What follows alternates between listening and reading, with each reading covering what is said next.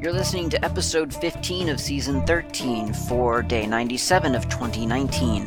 Hi everyone, my name's Klaatu. This is the GNU World Order. We have a lot to get through, as always. So let's get started.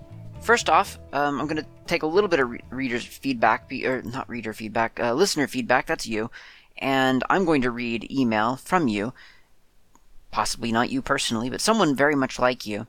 And the first one is going to start out with Ronald, who was talking about the tar command previously, said that he tried it again, tried some tar GZ and I think BZ tests, and just didn't get quite the same results, and was a little bit disappointed. I'm gonna I'm gonna have to say that my tests, you know, this is not a coordinated effort. This is not scientific at all. But my my tests have actually been pretty good, not necessarily fantastic in all cases, but they have been really positive. And the theory here was that BZ2 and GZ were able to compress greater amounts than zip because of their ability to treat the entirety of a tar archive as one big file, and so it could sort of toss out more than you can if you're trying to compress individual files that have already been compressed. So if there's any intersection of data, then you can compress that within the tar ar- archive. So I don't know. I mean, I would be interested to hear from other people about random tests of this sort of thing. I tried it on again um, JPEGs and PNGs, and I think that's primarily what I was just because that's what I happened to be compressing in the couple of moments that I would I thought, oh, I should I should try I should compare it with this and that. So that's that's what I've been testing. Is just whenever I'm compressing something as a bzip2, I try to also compress it as a zip, and then I compare the sizes. So far, I have not had any unpleasant surprises. Next up is from Ingerard, in, in no, sorry, Ingrand, Ingrand de Rochefort. Um, and he says that I started listening to your episode on getopt in the car, and blah blah blah. Coming home, I had to sit down, take a look, because as far uh, because so far I always refrained from using getopts. Note at the note the s at the end because it lacks support for long options. I was surprised to find that there is also a get opt command without the s which does support long options and I started comparing the two versions. While searching I came across statements actively discouraging the use of get opt without the s and he cites a stack exchange flame war on the subject. Uh, and I say flame war because that if you look at the page, and I'll try to remember to paste this link into the show notes, you'll see what I mean. And he says, I looked at my own scripts again and compared the self-written argument parsing code to code that results from the use of either getopt and getopts. To tell you the truth, I didn't find that much. Uh, I didn't find uh, his, you know, he's saying, I didn't find my scripts much longer or clumsier. I think I'll stick with manual parsing, but would be interested in hearing your thoughts. Yeah, that's a um, an interesting, that's a really good point. Um, I think that I was attracted to getopt. Well, number one because it was in line to be covered for the show, so I had to talk about it. But the the second reason I think I was attracted to it was because of a, hope that it would treat arguments more w- with greater sanity. That is to say, you could uh, maybe play it a little bit faster and looser with spaces in file names and that sort of thing. And what I have found, I don't know exactly why I thought that, but I, what I have found w- whilst looking at my own scripts, thinking maybe I should check, tr- should port these over to getopt. Uh, and what I've found is that yeah, um, you you really just have to be ever vigilant in how when you are writing a script ever vigilant in how you treat options how you grab them from the, the command the, the input line and and start parsing them. Because if you do it wrong then everything falls apart. You have to encapsulate all of those all of those arguments, all of the things that you get in. You have to encapsulate them very carefully with quotes and curly braces and everything you can do to capture it as exact as exact as it was input for you. And getopt doesn't actually have any special magic for that. And so I think the the, one of the advantages that I felt like I was going to get from getopt, I've seen that it's actually it's avoidable if you just really are very careful about how you treat input. Now, I have tried to discuss the Stack Overflow uh, thread in a couple of different takes, and I've hated each one of them. So it's a big topic, I think, and it's a bigger topic than I want to afford right now. So I'm just going to say that the Stack Overflow thread that Ingrand links me to is quite interesting. You should go read it. It's not necessarily enlightening, it might not teach you anything, but it will at least demonstrate that there are two really, really strong sides of a I guess, an important debate, and that is portability. How far do we want to go for portability? How far can we afford to go for portability? And whose burden is it to to to make portability possible? I think there's a there's a conversation to be had there as well. So anyway, that's that's my response, I guess. I, I think to summarize it, I was saying I probably won't use getopt anytime soon myself either, unless there's a really good reason for it.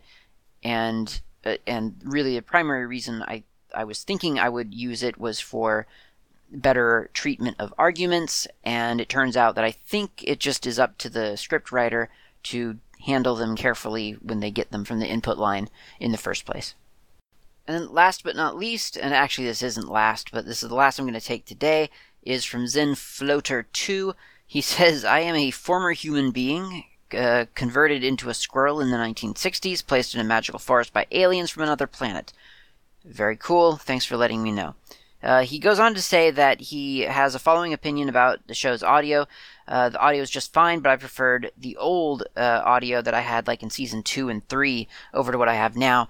And that is, as he says, um, the audio which made us believe you were doing the entire show over your mom's 1955 rotary portable bedroom phone colored yellow that kind of in a ditch, I'm on a narrower voice bandwidth telephone kind of audio. Back then, you even played your music from the show over your mom's 1955 portable yellow phone, and it all sounded very retro and very cool. It sounded like AM radio over the internet cool. Anyway, your audio's fine, I suppose. So there you go. That's um, that's the other that's the other side of the story, which is true. I mean, this is all very true. Uh, I used to have really really bad audio and and I loved it and I still love it and I I would probably I wouldn't mind having audio like that to be honest but at this point it is easier for me to record into a headset attached to my computer than it is for me to uh, record to my in8 one my yeah in 800 which I still have two of now. Ken Fallon sent me his famous N800 Nokia device and they they both still work. I still use them sometimes and i just don't use them to podcast on because it like i say it's just easier. The workflow is smoother for me to record into a headset to my computer and then when i make a mistake i can quickly very quickly erase it in audacity and then keep going that's that's the that's the appeal, to be honest.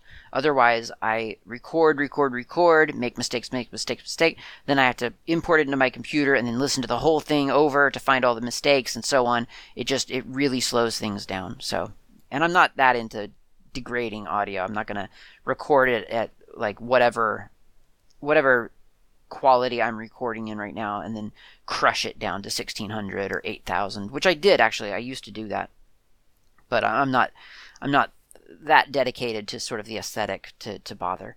So th- this is what you hear. This is this is it. That's that's you know we're not gonna we're not gonna go crazy here. This is just a a, a, a podcast that I do for fun, and uh, we'll just we'll be happy with with audio that does not hurt our ears, even if it doesn't necessarily please us on an artistic level. Okay, next up is Util Linux. Yes, we're still in Util Linux, believe it or not, from the Slackware package set, package set. What are we in now? A still, correct? I think that's, yep, 14.2 Slackware slash A. And in the, in the package set A of, of the Slackware install, there is right near the bottom, tantalizingly near the bottom of the page. I mean, you just, you think, oh, cool, we're almost done. And then you look at the Util Linux package and you realize we're nowhere near done. So Util Linux has a bunch of little applications inside of it that we use every day, possibly, uh, or that get used for us every day. and um, and we're we're talking about each and every one. Now we did get through all of the, unless I'm mistaken, we got through all of the bin utilities, everything in the bin directory. That was dmesg, find mount, getopt, host name, kill, list block, more mount, mount point, set term, umount, and wdctl. So now we're in the sbin folder, and the first one in sbin is ADJ Timex. That's ADJ T I M E X, and that is to display or set the kernel time variable. This program gives you raw access to the kernel time variables. Anyone may print out the time variables, but only the super user may change them. So this is just straight from the man page, and it's actually quite well written, so I'm just going to keep going. Your computer has two clocks. There's the hardware clock that runs all the time, and the system clock that runs only while the computer is on. Normally, HW clock dash dash HCTOSYS should be run at startup to initialize the system clock. The system clock has much better precision, approximately 1 USEC, but the hardware clock probably has better long term stability. So this man page goes on to explain a little bit that there are three, technically three ways that you could maintain the time, the, the clock of your system. One is the NTPD daemon, Network Time Protocol. The other is HW Clock, and then the the final sort of last straw, I think, is ADJ Timex. I think most people would would just I think we all use NTPD, whether you know it or not. And I don't want to go into NTPD right now because that's surely something that we'll go over later when we get to NTPD. But that's the, the typical one because we're all online now. Why wouldn't you use NTPD? But another one is HW clock, which again we won't get into right now because we'll get into it when we get into it.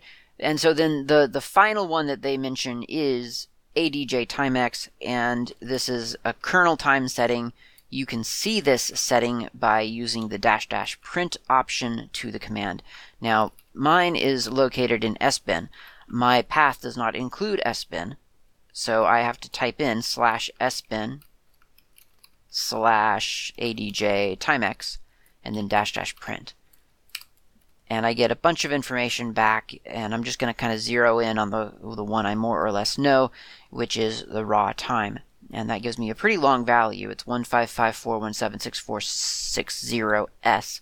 So those are the seconds, obviously, and then there's a, a little bonus value here, 171431 US, and those are that's a fraction of a second, which uh, in this case is, is all the way down to 171431. So if I if I grab this whole number from 15541764660 dot 171431 and I put it into a command such as date dash dash date equals quote and then the at symbol and then the number so I'll just middle click to get that number in there and then close single quote it doesn't have to be a single quote but whatever um, then I hit return and it tells me it's Tuesday April 2nd 164100 NZ uh, DT 2019. So in other words, the value that I got from the kernel just now from ADJ Timex is the epoch time, the, the, the seconds since the beginning of the Unix epoch. And when I translated it with the date command, it confirmed that that many seconds from the Unix epoch resolves to pretty much right now uh, I can confirm that it is, in fact, the 92nd day of the year, 2019, at around 1635 or whatever I said the time the time resolved to 1644. So so great, that works. Uh, my clock is correct, I guess. Now let's go back to man ADJ timex. You wouldn't want to use this probably for for real. I mean, why would you? This would be an, an arduous way to set your time. You'd have to become root or use sudo every time you turn your computer on and then adjust the computer by some value that, that who knows what kind of value that is. So obviously network protocol, network time protocol is the, the way to go. But it is it is this is a this is a way to do it. And there are some other command or some other options here that you could that you can play around with, I guess if you wanted to. I would be careful playing around too much with this Uh, if you if you screw up too much, if you screw with time too much in in your computer, then the computer starts to make logical or, or to catch logical logic problems, such as you're asking me to commit to get a file that was created in the future. Uh, I can't do that. That sort of thing. So you don't really want to mess around too greatly with with the, the system clock. I would I would say that that wouldn't be the greatest idea. But there is a fun little option here that you should try because it's it's just it's good clean fun really. So as a slash sbin slash adj timex dash dash watch. It's the word watch or just dash w if you like short short options. But if you hit return after that, then it says please press enter when you know the time of day. And so you can grab a clock that you truly truly trust and watch the seconds tick by. And when you feel like you've got the the correct time, like the most correct time, then you hit enter and it tells you, okay, system time when when you pressed enter was 1647.00. What was the time according to your reference in NZDT? Well, uh, obviously it was exactly, I mean, that's why I hit enter. So I'm going to put in 1647.00 because that was exactly the, the correct time. And then hit return. And it says that um, the reference time is that. Make time returns the time of that. Reference time, system time, it shows the difference of 0.980 seconds. Uh, how big could the error be in this in seconds? Uh, that's almost a full second, really. So I'm going to put 1. And it won't let me reset anything because I'm not sudo. I, am not root or anything. So, but that's that's a fun one to try because it feels like a game, even though it's not. But really, obviously, ADJ Timex is not really the. It's a. I I think that they probably list it in the as the last method of maintaining your clock because it would be it would be a last resort. All right, next up is agetty or agetty or agetty. And agetty is an alternative Linux Getty, and a Getty is um, is what it's called the the TTY port. So when you hit, for instance, Alt Control some F key. On, on a lot of systems, F1 is where your graphical display lives. Alt Control F1 is where your graphics are. On older systems or traditionaler systems, it's F7. I don't know why it was ever F7. Maybe just because traditionally there were six TTY sessions or screens available for you just by default. So then when they came out with the graphics, they figured, well, let's put it on the next one, which would be 7. Maybe to them that made sense. I would think that that would still made more sense to move that to the to the first, because then the the exception is at the beginning, and the normal things can go on forever. But that would have probably broken a lot of expectations, so maybe they were reticent to do that. Anyway, what that is when you boot a computer without a graphical interface, what you're seeing in the end is a TTY session. We sometimes call it a, a text console or just a console. Sometimes you might even call it a terminal, although not so much because terminals usually imply that there's some kind of I mean, in modern times, it's it's there's an emulation happening. It's a terminal emulator.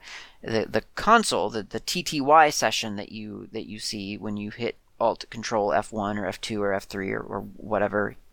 I usually tell people to hit F uh, Control Alt Control Alt F3 because that way it's kind of a safe one. It's like it's right in the middle. There's probably there's very little chance that your graphical session is running on F3 or the, the screen that F3 takes you to.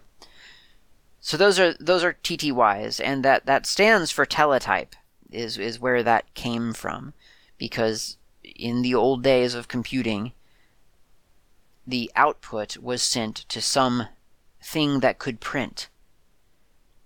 And so when they came out with these monitors that could print output, they figured the the equivalent, I guess, or or maybe the the thing that that just naturally was getting the signal sent to slash dev slash tty was now a monitor, was now a screen, and so it became that became the output device. It was just the TTY device. And in fact, you can see that if you if you do a, a ls slash dev slash tt and then hit tab a couple of times, uh, mine actually says, "Would you like to see 101 possibilities?" Sure, why not? Then there's TTY session 0, 1, 10, 11, 12, 13, 14, and so on. The the point is that the, the, the way that that the reason that you get a login prompt when you turn on your computer and you don't have a graphical interface installed. The reason that you see anything at all, like text a text prompt at all for you to log in, is because a TTY program is running. And in true open source and Linux fashion, there are a couple of different ones available. Now, we've already actually talked about one called Getty-PS. You may or may not remember that from it was still in the A package series because that's what we've been in since I've started this, but it was way back obviously in the G section, so you may not remember it, but we did talk about that. Um, and if I do a PS AU, PS space AU return, I can verify that I do indeed have seven, one, two, three, four, five, six, seven instances of sbin a getty running. Um, I don't. So I, I'm I'm assuming that I'm actually not running anything called Getty PS, or I think the other one was UU Getty. Yeah, I'm not getting anything back from a pgrep on those. So anyway, looks like I'm running a Getty. Now there are others though. There are yet other Gettys out there, and I've I've run in Getty, I've run Getty, I've run a Getty apparently. So there you go. Those are that's what the Gettys do and it's um, kind of fun to hack around on the Getty systems because they they're there and you never really think of them as a program until you realize, oh my gosh, they are a program and they're being launched by something. What are they being launched by? Well, a lot of that early stuff when you first boot your computer, it's being launched by your init daemon, right? The thing that initializes all of the things that happen on your computer before before you can step in and tell it what to do. So if uh, on Slackware this is pretty easy to do, it might be less less obvious on a System D uh, computer because you'll you'll kind of it'll be different. It won't be all in one place. But I mean, you can poke around on there too, and you'll you'll find the target that that governs the Getty system. But for this, I'm just going to do, or maybe I don't know, maybe is Getty rolled into System D now? Is that part of System D? I honestly don't know. I haven't looked at System D carefully enough lately. Um, so on on a traditional system, you you can go to init tab and and look at what happens when when the computer initializes when it inits. So I'm just going to open it up in Emacs here, init tab. So here I've got the default run level. It's good. I've got system sysinit. That's RC stuff. Here's a shutdown, power fail. Okay. Ah, here we go. There are the standard, these are the standard console login gettys in multi-user mode. And there are uh, six of them. C1, 1, 2, 3, 4, 5, Respawn, A Getty, No Clear, 38400, TTY1 Linux. And it goes on like that down to TTY6. I don't know how far into init tab I should go. It's probably doesn't hurt to talk a little bit about it.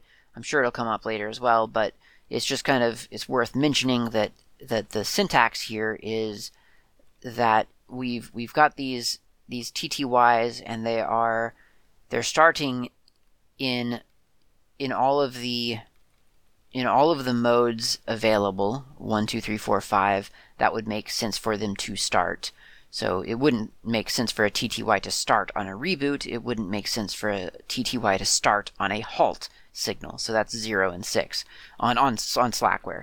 So that's that's how it's configured. And then there's this other there's this other thing called respawn, and that means that if it if it quits, if it fails for some reason, the computer knows, the init system knows to respawn that thing. And that's a that's an important part of this because you wouldn't want to have something crash and then and then have no way to get it back. Now, Getty can be a little bit it can be configured in in some way which which uh, gives you some options that that maybe maybe you shouldn't use, maybe you should use. It kind of all depends. But believe it or not, I've had the occasion to to use I think it was a Getty, maybe something like it anyway, uh, such that there was an automatic login. And if you do a man of a Getty, you'll see that the dash dash auto login, or just dash a if you're into short options, will, will allow you to define a username for someone to automatically log into a computer without a password. Like no kidding. It just it it takes it takes a username and when you turn on your computer, your computer is up and running. It is, you're logged in. You don't have to type in anything. Seems crazy, right? Well, I mean, this is, of course, separate than your GUI login, so keep that in mind. And the time that I've used this little trick was on a Raspberry Pi because I needed the Pi to serve as more or less as a kiosk. I was going to, I, I plugged it in and I needed it to, to, to boot up and I needed services to start, and I needed it to accept key presses from a, an external device. And those key presses were not expected to be the login information. In other words, there was no screen attached to this Pi. So there was this external device that you were going to start pressing buttons on, and you, you would expect the Pi to respond to those. You wouldn't expect it to assume that you are logging into to the computer. The computer should have already started. The little program that was written should have already started. And indeed, that was the expectation, that was the requirement. And the answer was to go into the, it was a, it was Fedora on a Pi, so it was, I went into systemd, wrote a target, I think, or a service or something or another, and configured it such that when when agetty started, it was started with the dash dash auto login option with I think it was root or something crazy like that. And I felt ridiculous doing it. I just thought it was absolutely the craziest thing I'd ever done because I just thought everything I've ever heard me is telling me that I should not be doing this. But I mean, it was an appliance. It was it was a kiosk display model thing that that was running was running a, a, a you know a work of uh, something a kiosk that people would interact with. And and that was it. It wasn't wasn't online. It wasn't there there was no monitor. It was it was part of a larger system. And it needed to act like an embedded system is basically what it turned into. There's also a chroot option. It's dash dash chroot so that you can have it change directory to a specific place upon login. There's a lot of option really for for login the, the login pro- process in fact.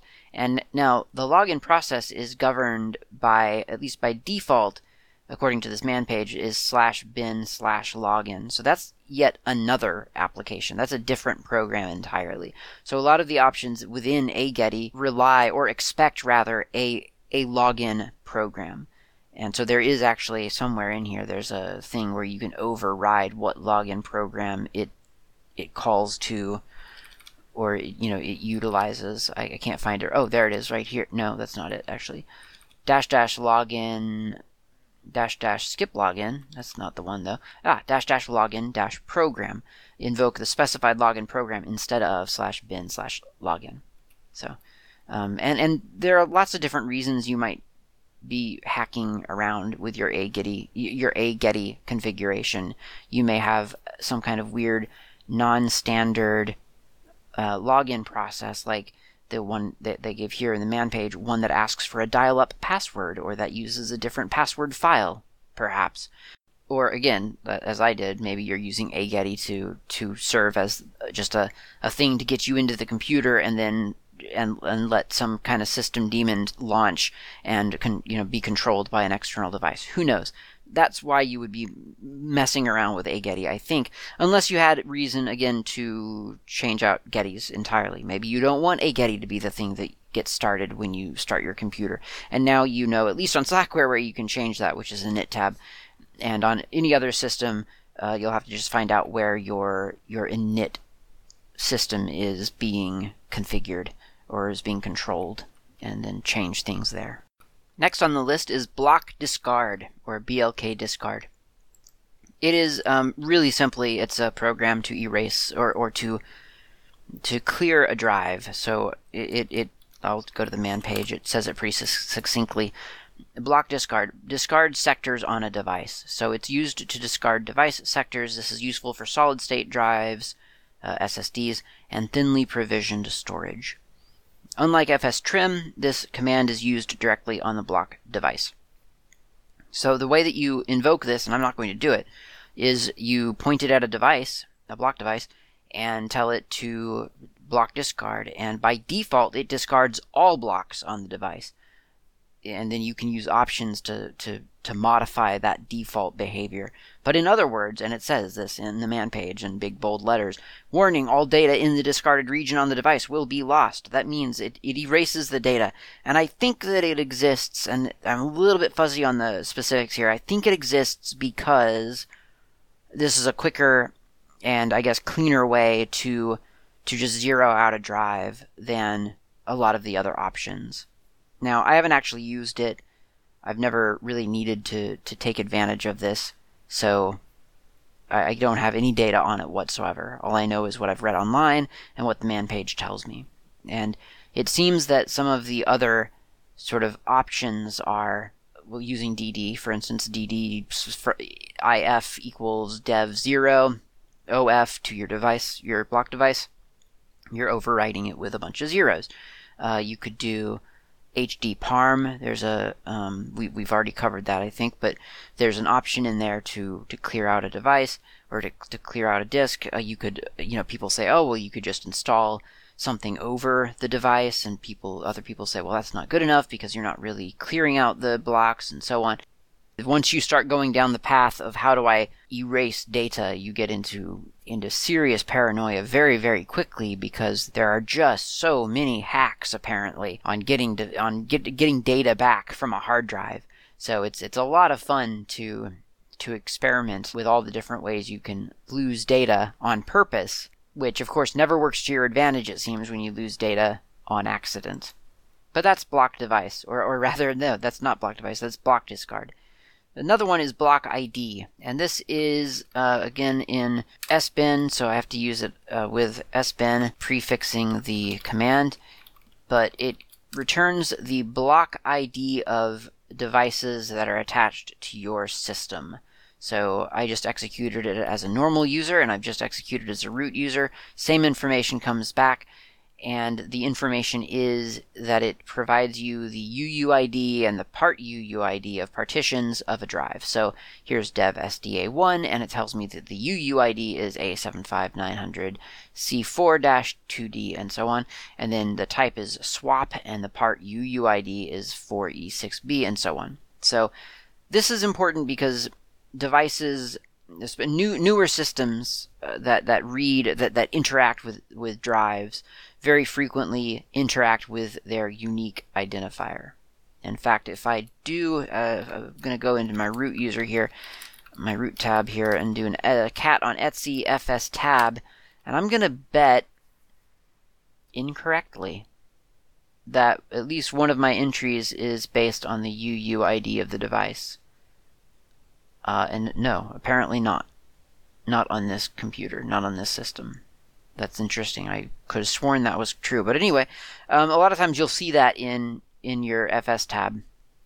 That, that, that in order to identify a device or in, in order to, to detect that a device has been mounted or, or how it should be mounted rather, it, it, it specifies it by the UUID.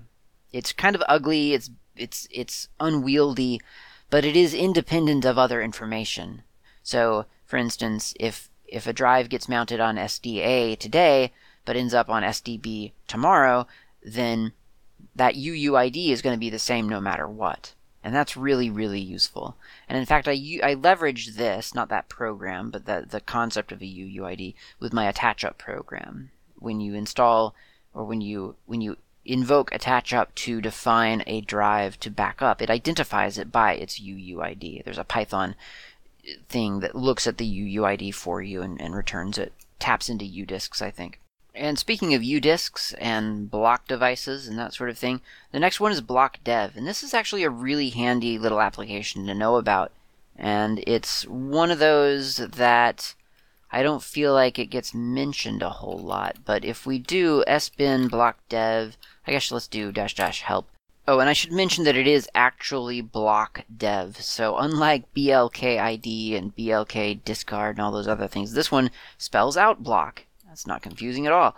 Block dev, B L O C K dev dash dash help shows you a bunch of options which aren't aren't terribly self-explanatory at first, but if you look at their descriptions, you kind of get a feel for it. So there's get size in 512 byte sectors, set read only, set read write, set uh, read only, get discard zeros, support status, get logical block sector size, and so on and so on. So, in other words, this is a um, well. Let's see what it calls itself, so that because usually the man page one-liners are pretty pretty good.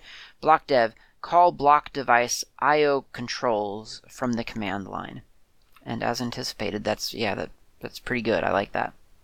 So, for instance, we could say we could do a um, block dev dash dash get sz for get size of slash dev slash sda and there it returns 58605331168 you do the math. Uh, we could do for instance a get physical si- physical block sector size. That's get pbsz is the argument for that one I'll just middle click here on, again, slash dev slash SDA. It's 4096, and that is handy to know because now I know the block size of this of this drive. There's another one that I saw somewhere online. It was looking at the read ahead capabilities. I think it was get RA. Yeah, that would make sense actually read ahead. So or here's um so get get file system read ahead. So FRA slash dev slash SDA. That's 256. And I wonder if there is just a get raw. Yeah, there is, but it's the same value, 256. So, yeah, you can get all kinds of information about your hard drive, like a physical device, this way. And it's kind of fascinating to see. Whether or not I'm actually going to do anything with it is a whole different story because, frankly, I don't know enough about performance and hard drive alignment and things like that to feel like I should go mucking around with settings. There are options in here though where you can set certain things about a drive with with block dev. I have not tried that, probably won't anytime soon, not until I have a spare computer about which I really truly just don't care that much. So, next up is CF Disk. I feel like CF Disk is probably fairly well known. I could be wrong, but I feel like it's probably fairly well known. It's it's a disk formatting application.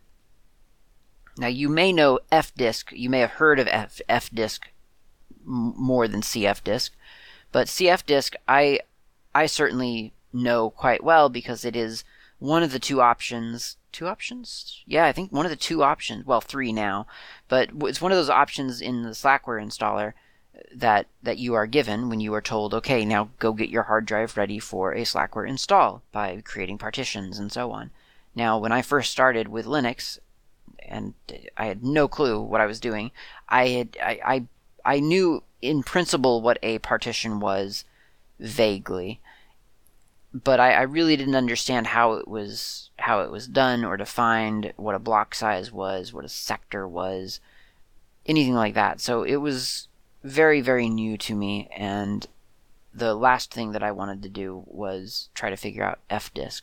So I used cfdisk, and it was a lot easier because cfdisk is kind of the, I guess you could call it the nano of disk partitioners. If you've ever, if you've never looked at it, you you should you should take a look at it. You should try it. I, I, I guess you probably have it on your system actually because you almost certainly have util Linux on your system. So cfdisk, it opens up. Now actually, this is um, I think I'm getting, I want to say I'm getting CG disk. I could be wrong, but that looks like CG disk to me. Nope, that was CF disk. Okay, interesting. I guess it's gotten prettier over the years. CF disk is it's an interactive interface, which in real life I, I don't tend to use it quite as much as I used to. I don't feel. Although having said that, actually I kind of do. Like during a Slackware install, I I will not bother with fdisk. I just won't. It just doesn't make any sense to me to do it that way. Whereas CG disk or CF disk, it, it's right there. Everything's you see the drive, you see the partitions you're making. It's it, I don't know. For me, it, it seems very comfortable. Of course, that might be also because it's semi nostalgic. It is so familiar to me that to me a Slackware install involves CF disk. But in real life, I generally use parted on the on the in the terminal, not gparted, just parted. I think I feel like that's actually the command to use because you don't have to go into any kind of interactive mode. Bizarrely, my complaint about fdisk is that it's an interactive mode typically, and parted. While you can do interactive parted, you can also just type out the the command in parted and point it at a disk and it does its thing. So anyway, in CF disk, it opens up a screen. It takes over your terminal. You have entries for your, your, well, you so you're looking at one drive, right? So one screen is one drive, and then you can make partitions, and you can. There's a little menu at the bottom, and you just kind of arrow through them. You can delete a partition, you can quit, you can set the type of the partition, you can get help, you can sort the partitions that you're looking at, and then you can write the specific data that you have just set. You you know the, the choices that you have made. You can you can write to the, the device to make them permanent. That's a CF disk. Is there anything else to say about CF disk? I don't I don't feel like there is. It's pretty straightforward. It's a curses based program for partitioning any block device. The default device is dev uh, slash dev slash SDA. And um, yeah, it's it's pretty self explanatory. It is it, it very much is the the the nano of disk partitioning, and I think sometimes that's exactly what you want. All right, I think that's that's probably as far as we should go right now. I mean, there's there's still a ton. There's like there's a screen full of um, of things still left in the S bin folder.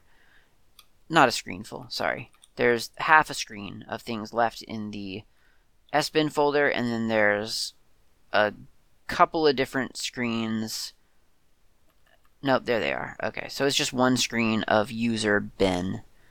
Is there a user S bin? That's going to be the, the real question. Um, couple in user S bin. Not a whole lot. So yeah, we've got we've got quite a ways to go still through util Linux, but I think this is a really good low level stuff to to learn about. Actually, a lot of these are are those weird little programs. I mean, they they are in in a lot of ways. They're they're kind of very much the, those classic Unix programs, although they're not, interestingly, super classic. Like a lot of these are actually kind of new and exciting to me. Things that I, I, I didn't know existed. UDisk types of things, like really useful things where you can probe probe different uh, devices and find information about these things. Had no idea they existed, maybe, or I don't use them every day. And, and they're great to know about because they are so specific that you can really imagine a time in the future where you'll think, oh, I need a thing to find out the the sector size of this drive. Never needed to know that in my life before, but today I need to know it. And didn't Klaatu once say that there was something that did that? And then you'll probably remember that it's in util Linux, and you'll just do a less of, var log packages util Linux and find out where it is or what it is and how to use it. So there you go. That's what we're doing. Thanks for listening, and uh, I will talk to you next time.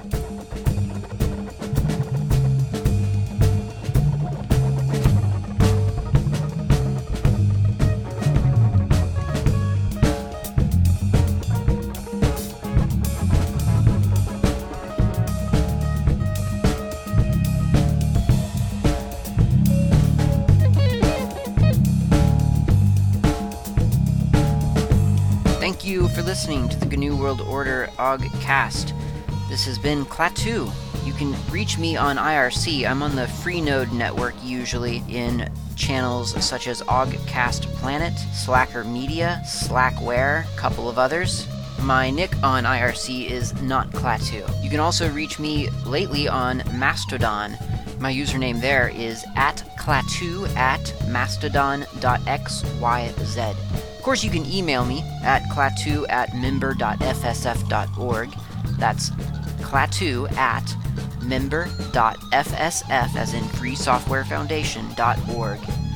And of course, you can visit my various websites, GNUWorldOrder.info and SlackerMedia.info. I will see you next time.